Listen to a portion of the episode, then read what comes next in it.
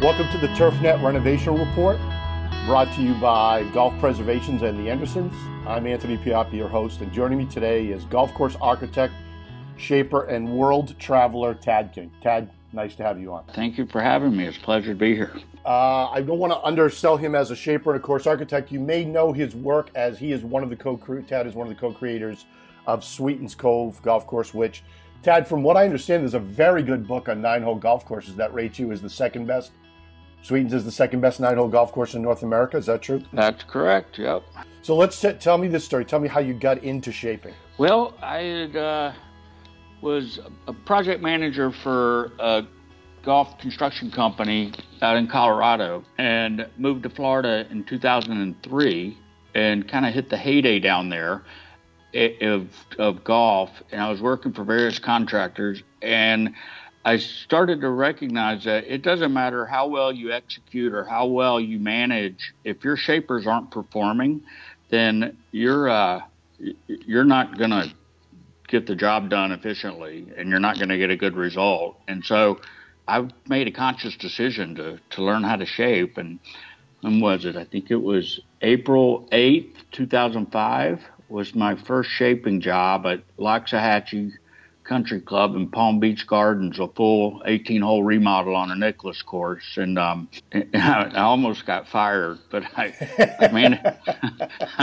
I managed to figure out how to shape tees before they pulled the trigger. And so they kept me around long enough. And then uh, I just I picked it up. I gave myself two years to figure it all out, and I managed to do it. And who was who was at Loxahatchee? Who was the architect doing the redo? And that it was Greg Letsche at the time. Okay. He's with Ernie Els now. Great. And then how did you get hooked up with Rob Collins to form King Collins and to and to build Sweetens? We were I was working for Ryan Golf and um, we were doing with, at the time it was called Twin Eagles in Naples, Florida, and um, it was a Gary Player signature, and Rob was um, the site guy for Gary Player. Okay, and there was uh, Bonita Bay was the client, and you had your, your typical relationship between the client, the designer, and the contractor, where uh, you know the designer wants to change something six inches, and the contractor wants to throw up the hand going change order, and the client is like confused and all of this, and this was going on uh, a lot of it, and Rob and I were just like, man, there's got to be a better way. And and his uh, his wife was down there, and my wife at the time was down there, and our daughters, and we were all at the Carrabba's on Tamiami Trail, okay. US 41, yep. in Naples one night, and um, we decided, you know what, let's let's do a design build. And that way, we what we design, we build. We eliminate the middleman. We work right straight with the client. It's a win-win. Right. And we right, right then and there, we came up with King Collins, and that was uh, early 2006. That's fantastic. And then work on Sweeten started what year? In 2010, we met right the uh, the owners out there. Okay. I was on a site visit. I was on a actually I'm from Georgia, so I was visiting family in Georgia, and um, we scheduled it to where we come up and meet the uh, the the grandfather and two of his sons on site at what was called Sequatchie Valley, was what it was prior to Sweetens. And that was in August of 2010. And I think we finally broke ground about a year later. And so there was a lot of negotiating and a lot of haggling on uh, a lot of stuff just before we, we even put a shovel in the ground. And Ted, I think a couple of things people don't realize, people who are, you know, really into architecture – but who've seen the, the golf course. It's fantastic. I played it a bunch of times. It's it looks great. It plays great. But that was a dead flat piece of land. And how much sand was brought in so you were able to shape that site? Well, what we did was we dug lakes. Okay.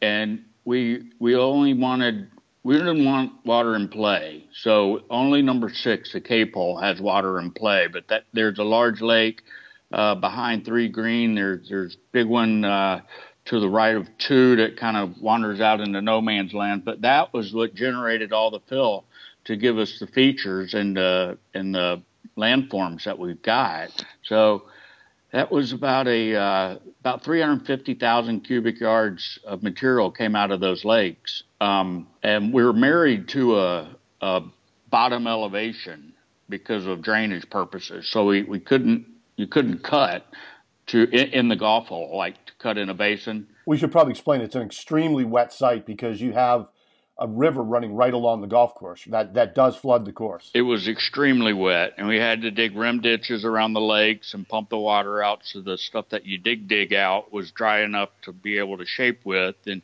number five, the drivable par four, is yeah. is the highest fill on the golf course. It's about 25 feet above the original grade. Okay. And for two years, water seeped out of the front left of that uh, that landform and I mean, we couldn't sod that basin there at the at the front left in front of that pine tree. Yeah, for, I'm picturing it right now while you're talking about it. Okay, yeah, I forever, yeah. forever and ever and ever we couldn't sod it. It just was too wet. Just so we finally it dried up enough to where we could get some herringbone in there, some French drainage, and um, yep. And then uh, you know now that drainage isn't even necessary it's uh all the water's finally leached out of that landform years later and and um it's dry now. But boy it was the, the, it was a challenging build that's for sure. Yeah. And and it's an amazing sight. I mean when you see the before and after photos from what it looks like now and the and the topography that's there to to what to what was originally there was this dead flat um, uninteresting golf course. I mean, there was there was was there any elevation change on that original site? Yeah, there was an elevation change, and it was um, a 77 acre square parcel of land of one foot. So that was, that's great. Yeah, that was our elevation change. Yeah.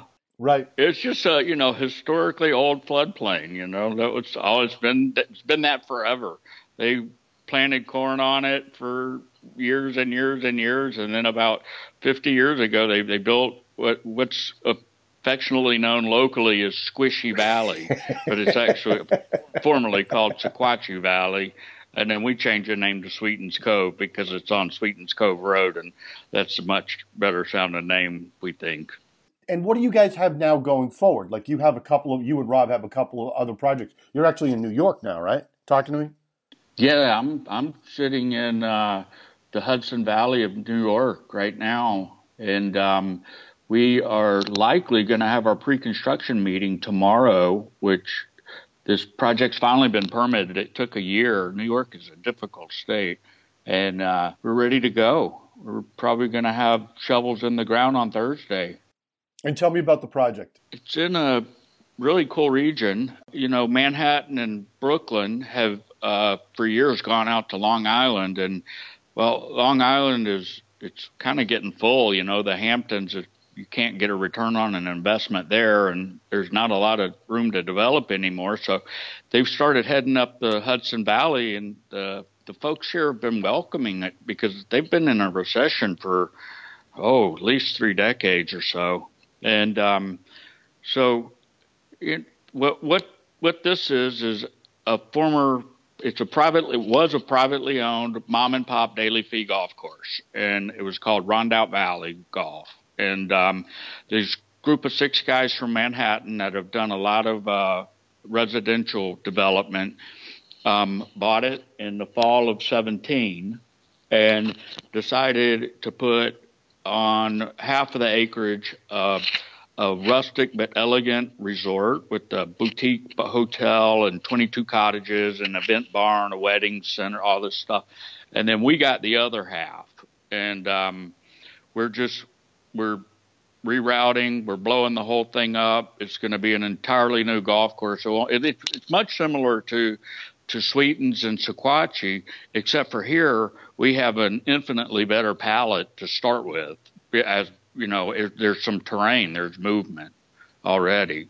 And that's awesome. So, so this will be you are you guys will actually be creating your own. It's going to be a nine hole golf course. This is going to be a real original design. This isn't a renovation of existing holes. No, no, no. It's totally, totally original. In fact, the the last three holes are we're abandoning the existing routing and we're going totally cross country. So, it's uh it, there will be no resemblance whatsoever of what was there and what we deliver. So it's uh, it's exciting to to get in there with an open palette and uh, you know just conceptual plans, nothing IFC issued for construction. Just get in there and go by the seat of your pants and make when you see a good opportunity, you take advantage of it. Have fun that way. Yeah, and from what you told me, the land the land's going to give you some opportunities, isn't it? It is. Yeah, there's there's a lot of movement, and then when they built it uh, 40 years ago, they they they almost you know I could almost say, in fact, I can say they overexed the ponds that they use to generate the material because the, the all the fairways are super crowned, so we have a lot of material to work with, and it's it's going to be a fun one. And what town is this in? It, it's actually in the court of or the town of Accord in Ul- Ulster County. It's in the Rochester Planning District, next to High Falls and Stonebrook, or I'm sorry, Stone Ridge. Really, really historic area. High, High Falls was settled in uh, 1659, so there's some fantastic uh, history there. That's really good. That's really good. Hey, Ted, let's do this. Let's take a quick break uh, for a word from our sponsors, and uh, we'll be right back.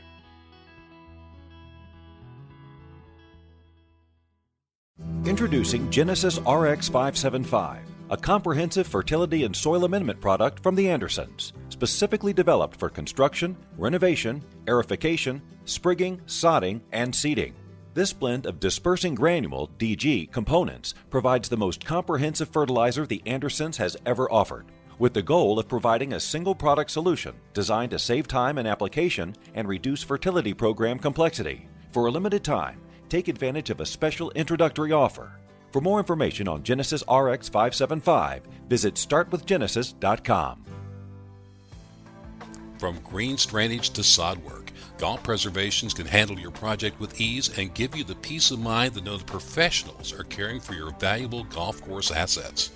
Visit golfpreservations.com or call 606 499 2732 to talk to us directly about your next project.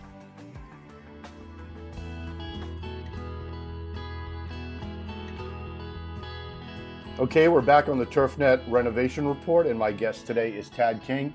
And Tad, we were just talking about the project in Sweetens Cove and the one in New York. I want to talk about you as the world traveler. Tell me this story. You've kind of uh, told me a quick version of it one time, but I want to hear the story of how you ended up, in, among other places, but pushing dirt in Egypt. How did that all come about? Well, um, Rob and I were on that project together in um, Naples, where we created King Collins. And after I had finished the Loxahatchee project in uh, South Florida, in Palm Beach Gardens, I went and I did the concession over in Sarasota. So I developed a pretty good relationship with the Nicklaus team.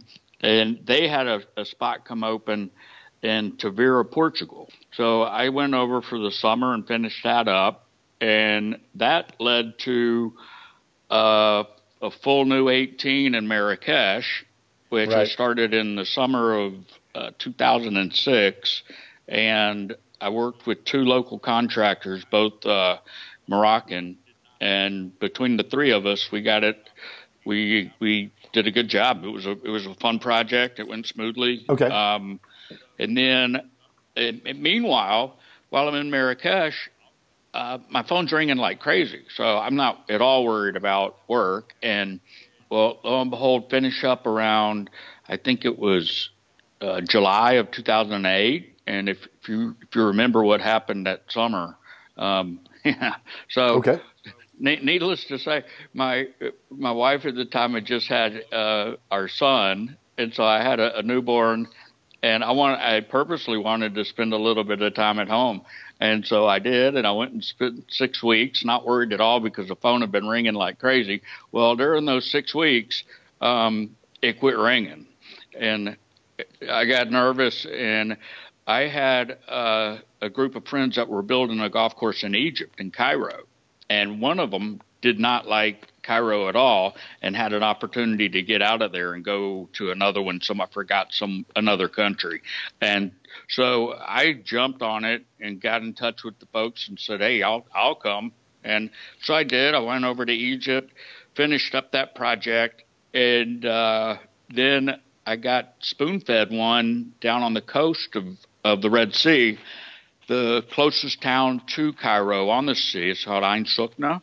And so I just put assembled a group of of all locals. I was the only expat involved in the project, and we delivered. A, it was for uh, Thomson Perrett Lobb. Tim Lobb was the uh, designer, and um, he, he and I would talk during you know Skype almost on a daily basis and everything. And he was at the time a product of the of the the golf recession as well, and he had lump summed all of the site visits into um, into the fee, his design fee. And you know, you know what happened to the golf world. Everybody, the, the money just dried up, and so he didn't get to make as many site visits or hardly any at all. So that was kind of where I learned I had an act for design because I was, you know, he had drawn it, but I had to implement the whole thing without any input. And so that got me a, a stronghold in Egypt. And I had at one time four golf courses to build there, but how many golf courses are there in Egypt? Oh man, there's a whole lot more than you would think. I'd no say kidding. Uh, well over twenty. Yeah. Wow. I never would have, that wouldn't have been the number that I guessed. Yeah. So um, then we had the revolution, uh, January twenty five, two thousand eleven, and I I had to ride it out on the coast of the Red Sea. I couldn't go anywhere. Right? It would have been suicide. You know, couldn't go to Cairo, couldn't go to Suez. I couldn't go south to Zafarana because it was all lawlessness. And, you know, being me, I, traveling alone, it would just been, it, uh, so I'm stuck, you know. And how scared were you at that point? I mean, that must, that, never having been through a revolution, I can't imagine. it, it was like. very, it was really scary. I'm not going to kid you. It, they they right. turned off the phones, they turned off the internet, they turned off the televisions, and so I'm stuck in my resort with security guards, and I hear machine AK-47s all night long, and I have no idea what's going on, none whatsoever. And then they gradually started turning stuff back on, and uh, and you know, the first thing was TV. So I had Al Jazeera English, uh, BBC World, and CNN International, and all they were reporting about is Tahrir Square, and it seemed like Armageddon. I didn't think I was getting out of there. And wow. and when they finally turned on cell phones, first on the perimeter, not in Cairo, but where I was, my phone worked. And then when they they turned them on in Cairo, I got a hold of some expats that I knew, and they they told me, you know, hey, the military's on every corner. There there's bread and milk in the markets. It's fine. Just stay away from Tahrir Square. And no kidding. So at that point, I was like, cool. Thank goodness I'm safe. And so yeah, it was. Uh, but, but before I heard that from the expats in Cairo, yeah, it was not fun. It was scary. How long were you? How long were you in the resort without communication? A week. Oh my God! And so you had no. So your wife doesn't know what's going on. No. Right? Because because she you can't get in touch. No, with no, her. nobody, nobody knew anything about me. My mother had contacted our senator, who happened fortunately he was a friend of the family's and so he got the the US consulate to reach out to me um, as soon as communications were available and they did and um, but but it I, I never left I, I went ahead and rode the whole thing out because by the time I could leave everybody had you know there was a four day wait at the at the airport I'm like, hey, I could sit here in the chalet on the coast of the Red Sea comfortable, or I could sleep on the floor of the Cairo airport for four days trying to leave. So I just elected to stay. But it's funny because I did have relatives, some cousins that were in New Orleans. They would saw, saw it. They're like, Tad, for the love of God, run! Get the hell out of there! You know, I'm like, I'm like, Natalie, it's, it's not that bad. Don't worry. Trust me. I'm, I'm okay. You know. Did the golf courses get built? We finished it. Yep. That's fantastic. Actually, yes. We went from, uh, you know, I was growing it in with European fertilizers, Nitrophoska, 17, 17, 10. And since the money dried up, we started using all uh, local ag fertilizers that were used like on the Nile Delta. Okay. And you can't get them pre-blended. You had to get your nitrogen, your phosphorus, and your potassium. They had all come, and the phosphorus and potassium would come like the size of, you know, it'd be two centimeters around, and it wouldn't break down with water. So we would dump it out on the concrete and smash it with the loader bucket to make it to where it would fit through the hoppers, and um, load it up that way. And you know, it really, in hindsight, was really invaluable uh, experience right. for me to learn how to think outside the box and and not have to use these really fancy um, uh, high dollar fertilizers when you know we're just smashing agriculture right. stuff up with the loader bucket and getting excellent That's results. Fantastic. And what did you use for turf? What did you what was what went down on the course? Uh, uh, Paspalum uh, Platinum. We brought it in from Atlas Turf um, from from Georgia on refrigerated cars. So we had a we had a four hectare nursery there, and um, you know we grew we got that was the pre-revolution, so we grew that in with with European fertilizers, and in the first half of the golf course we um, we we grew in with the European. And then the revolution came, and that's when I sat down with the CEO and I said, "Look, you know, we can we can finish this. It's you know there's no reason you've already purchased all the materials and just keep screening sand to cap the the fill. It was a huge fill project, three million cubes. So, um, but anyway, everybody listened and they did their job, and I, I would take a trip home and line people out, come back, and they all did exactly as they were supposed to do, and we we built the whole thing. I think it was 19 months from start to finish, even with all that fill and the revolution. Amazing. Now, so the guys that were working with you, since there there are other golf courses in Egypt, had they worked on golf courses, any kind of build, or were these guys just locals and never done this? Locals that had never done it. They had what they call agricultural engineering degrees, but they were they were eager to learn, and um, the it was it's a good team. It was fun. The hardest part was uh, um, the superintendent, the growing superintendent, because I'm building it and growing it in, and I kept getting superintendents. It, it was like a Word document they would copy and paste and just change their picture and their military status, and they had. I mean, they really had no experience at all. And the first golf course I was on was managed by Troon and it was when it was under construction, and they had an American superintendent, and his assistant was um, he had been in landscaping, but had never worked on a golf course except for the one that the one I was on with Troon.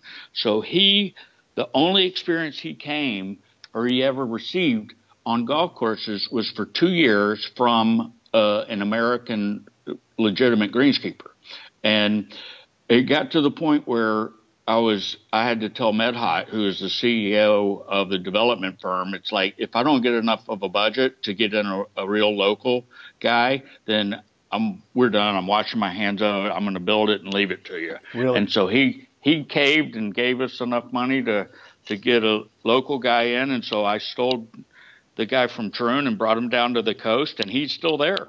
That was in 2011. And who's that? What's his name? His name is Iman Iman Taya. Fantastic.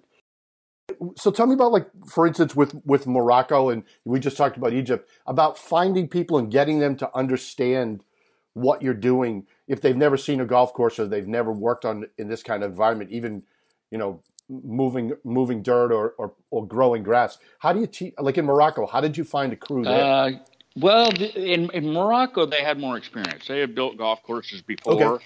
They had never right.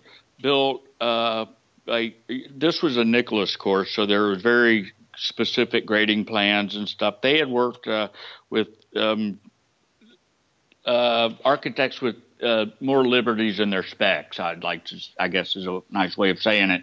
Um, so you know there was quite a bit of a learning curve there. You you gain their confidence. They they see what what you do and and uh, they learn to respect you and and once you have that, it, that's you you've won the game. And and yeah, I'm just I'm that's interesting, and that's a really interesting point to make. That it's you know they ha- you have to treat them in a way that they'll respect. You. Yeah, you. there's okay. There's probably 500 guys on site, and um, the yep. the Arabic and in Morocco is is far different from the Arabic in the UAE or Egypt or or the GCC. They they, they can hardly communicate. But Morocco was uh, you know a French colony forever, so there's as much French in in Morocco as there is Arabic, and I, realize that. Okay. Everybody can speak French, and so you know, as a necessity, you you learn it, and I did your, your first language is your hardest one. And I learned Spanish when I was in the States because all of our labor was Hispanic. And so picking up on French, I knew all the tricks right. in Spanish. So it, that gave me a big advantage. And what it really did was it, it gave the client and it gave all the guys on the ground and everything that they like to see that that I put forth the effort to to learn their language and not just try to sign right. language and everything. And um, by the by the end of the project, I wouldn't say I was fluent, but I'd say I, on, I was job site fluent. I could, you know, tell everybody what to do. And what about getting them to, to understand that? I mean, that you're not building roads and you're not, you know what I, you know what I mean. You're building a golf course, and do, do they did they get the concept, or was it it didn't matter? They just did the job that they were assigned. They got it. Yeah, they're yes, they would. Um, in in Morocco, we staked out the fairways because we had six inches of sand capping uh, everywhere. Um, and in Egypt, there was a guy from Upper Egypt, which is a, a it's actually when they say Upper Egypt, it's where the Nile is begins because it flows um, it flows south into the or I'm sorry north into the Mediterranean. So up Upper Egypt is is a very poor region, and there's a guy named Farah and he was a bulldozer driver for the development company that we were building the coast on the Red Sea for. And he's uh, probably 60 something years old, saved every penny he ever made, and he sent his daughter to law school. And she's fluent in English, and he uh, he and I gained this mutual respect for each other because I've never seen a more clever guy as far as sand capping. And I would stake out the greens and and he could get the sand into the greens to the 12 inch depth from with a with a D4 that was probably older than he was, and and and not make a mess. Never broke a head. Never. It was incredible, and he'd never done anything like this before. I mean, I was just it blew me away. And so, are you when you're over there? Are you getting paid in? You're getting paid in the currency of Egypt and Morocco and no, no, no, and, no. A, uh, a dollar, no? only dollars. Yeah. Okay. Yeah. In the Arab world, they will not pay in advance, only at arrears. And in the Moroccan project, I was getting paid in advance to a, a bank out of Paris. But when they switched it up into Marrakesh, they're like, well, the, the duties haven't been performed. We can't, you know, there's no way we can release any oh, money. Oh, really? Yeah. Really? So you, you got to learn to get used to that. And in any of those countries, is there a limit on how many days you, with your work permit, you can stay in the country? Like, do you have to? I know some places it's 90 or 120 days and you have to leave and then you can come back. Yeah, 90 is pretty typical. That's the way Marrakesh was. After 90, you got a 90 day um, uh, touristic visa. And um, this generally most clients do it that way. Tell me about eating when you're in some of these countries. You do you have the palate that adapts a palate that adapts when you're in a new when you're in oh, a new oh, land? absolutely, absolutely. Yeah, I oh, in Morocco, our the golf course was literally built next to a village, made a mud hut village where they make the bricks out of mud, and um, and they have these little bitty markets. Uh, like a family will will have a little bitty market, and you can go in there and get a Coca Cola or or a candy bar or, or some biscuits or whatever. And I met this one family and they had uh, four daughters and a son, and they're all relatively young. They're about my kid's age at the time. And so when I would go home, I'd bring coloring books back for them and everything, and we developed this relationship. And it turns out that the wife would cook, and so I would go, and they had this little seating area off to the side of his little bitty store shop and so that was my lunch. I would just I'd drive my car over there every day, and I would tell her a day in advance what I want. I want I'd always want a tagine, and on Fridays I'd have a couscous. Okay. So I sat there in the mud hut with you know no air conditioner or anything, and had a tagine with flatbread and you know a, a demi kilo mouton. I'd have a, a half a kilo of lamb one day, then the next day chicken, the next day beef, and just whatever I would order the day in advance. They'd run to the market and cook it all up.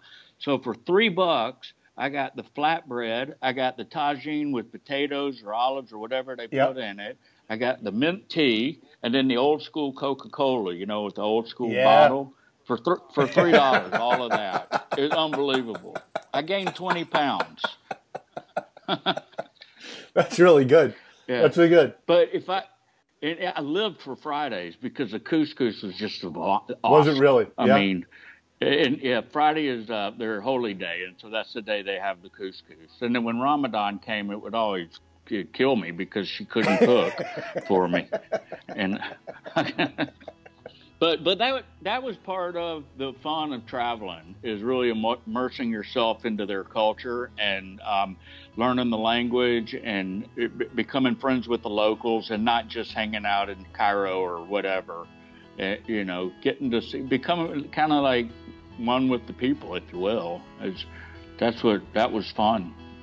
So, do you have any uh, you have any international projects coming up? Uh, we do not. We've nothing signed. Right.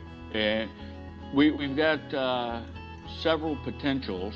Um, you know, things happen slowly overseas. Yep. So, but we're we're waiting patiently. There are some really exciting opportunities, and hopefully one of them pops before too long. Domestically, we are we're quite busy, which is good, obviously. All right, yeah.